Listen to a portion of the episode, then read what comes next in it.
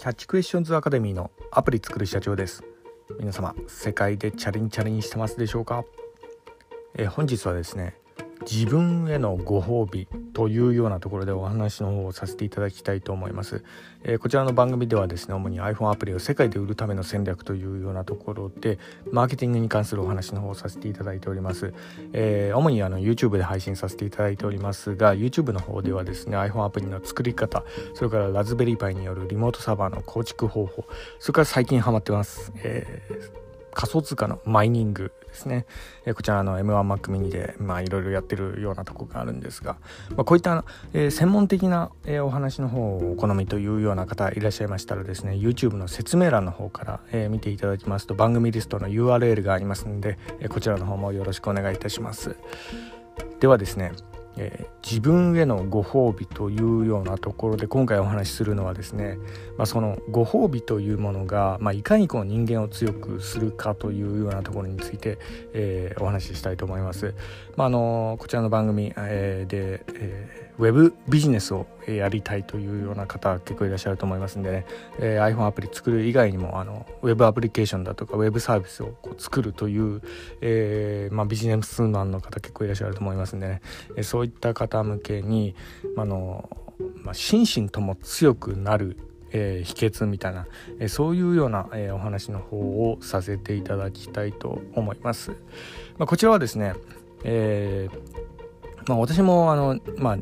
えぶちゃけた話あの自分へのご褒美っていったものが、えー、焼肉なわけなんですけど、まあのまあ、このちょうど先日あの焼肉を食べながらですね、えーまあ、とある昔のあの話を思い出しましてねこれも一時ねテレビなどで結構取り上げられた、えーまあ、有名なあの話でもあるんですけど、まあ、知ってる人ももしかしたらいらっしゃるかもしれないですが、えーまあ、あのとあるようなコオロギを用いた実験で、あの生物をいかにこう強くするかといううようなところ、まあ、その一つにこのご褒美の、えー、上げるタイミングっていったところですね、え、そういったものがあの、まあ、結構細かく研究された、え、報告例がありましてね、まあ、そこから、まあ、あの今回ちょっと引用させていただきたいと思っているようなところがあります。でズバリなんですけど早速いきなりあの突然なんですけどクイズの方を、えー、一つさせていただきたいと思うんですけど、まあ、頭の中でまあのちょっと考えていただければと、えー、思うところがあるんですが、ええまあ、のそのコオロギをこう用いた実験でですねあの大好物のあの人参がありまして、まあ、それを、えー、上げるパターンをいろいろ変えてでその中で、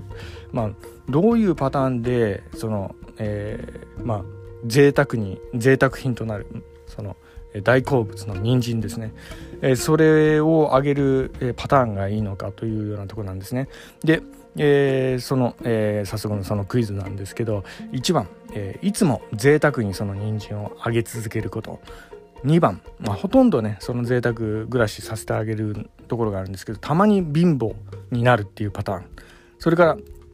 3番がですね、えーまあ、いつも貧乏。全然人参もらえないんだけどたまに、えー、こう贅沢品として人参が出てくるパターン。それから4番目が、えー、いつもずっと、まあ、人参がないパターンですね。いつも貧乏というようなパターン。この4パターンがあるんですけど、え、この中で、まあ、どれがこう一番強いコオロギになるかっていうようなところなんですね。はいこれをちょっと考えてください。1234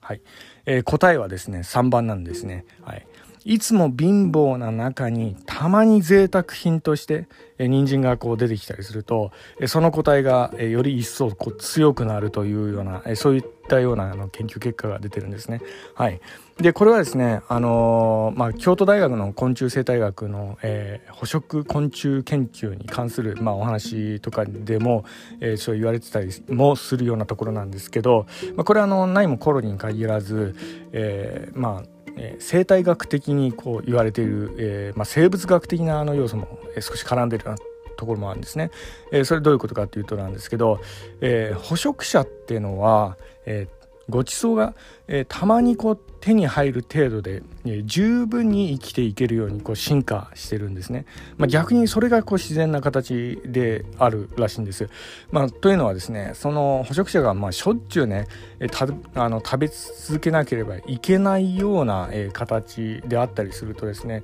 え、その被食者側ですね、え、捕食者がこう食べる、えー、その、えーまあ、答えなんですけどそっちがこう絶滅してしまうっていうようなところはこれは進化論的にこう言われてたりもするようなところがあるんですなのでこうたまにねこう食べれる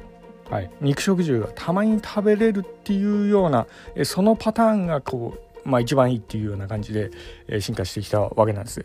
で、まあ、もちろんあの、えーまあ、そういったあの、まあ、生物学的な、まあ、生態学的なこのバランスといったようなあの形で、まあ、いかなる生物にもこの遺伝子にこう組み込まれている、えそういうような、えー、形でもあるんですけど、まあ、ここでこう何をこう言いたいかっていうとなんですけどこれはあの人間にも当てはまるようなところがあるんですね。はい、でそうなんです。あの生活水準。これ皆様、えー、今ね特にねあの今あの自分のことをお金持ちだなって思っているような方えいたらあのちょっと振り返っていただきたいと思うんですけどちょうど生活水準上げすぎてませんかっていうようなところなんですね。はいそうなんです、えー、生活水準を、えー、上げてしまうとですねそのご褒美とのバランスが崩れてしまったりするんです。そうなんですね、えー、ご褒美のありがたみとかそういったものがちょっと分かんなくなってしまったりするようなところがありもっとさらなるあのご褒美を、え得ないと、えまああの満足がこう得られないような思考回路にこうなってしまったりするようなところがあるんですね。なので、まあ、何が言いたいかというとですねそのご褒美となるもの、えー、これをこう得るためにも普段の生活水準をなるべく下げてでただずっとこう貧乏人になるってわけではなくここぞっていうようなタイミングで、え自分のご褒美を作るっていうようなそういった生活パターンがですねやはり、え人間自体もこう強くするというようなところ、まあ、これがこう一理あるんじゃないかなというようなところで、え今回ちょっとお話しさせていただいたところもあります。まあ、これはですね、えこの、え生活スタイルをこう徹底しているのが、まあ、のかの有名な世界のえ大富豪投資家ウォーレン・バフェットですね、えー、ウォーレン・バフェット氏もですね。普段の生活水準をなるべくこう下げてで、えー、まあ、ご褒美と言われるそのタイミングで、えー、まあ、自分のまあ、ここぞと思うタイミングでお金をこう使うみたいなそういうようなあの生活スタイルをこうしてるわけなんですけどやはりですね、えーまあ、のウォーレン・バフェット氏以外にもですね、え、世界の長者番付にこう、えーまあ、並ぶ、えー、方々、えー、やはりですねそれだけこう、まあ、リッチな、えーまあ、生活にとらわれてるってわけではなく、えー、結構質素なあの生活とかしてたりするようなとこもあったりもするんです。えーまあ、あのウォレン・バフェット氏で言うんであればあのオマハの賢人と呼ばれるようにあのボロ屋を好むんですよね。えー、まあ何百年ぐらい、うん、そんぐらいこう経つようなこの家をこう好んで、えー、まああのね、え、家を改装して修理するぐらいだったら投資に回したいみたいなそんぐらいの徹底ぶりあったりするようなとこあるんですけどね。まあとにかくですねやはりですね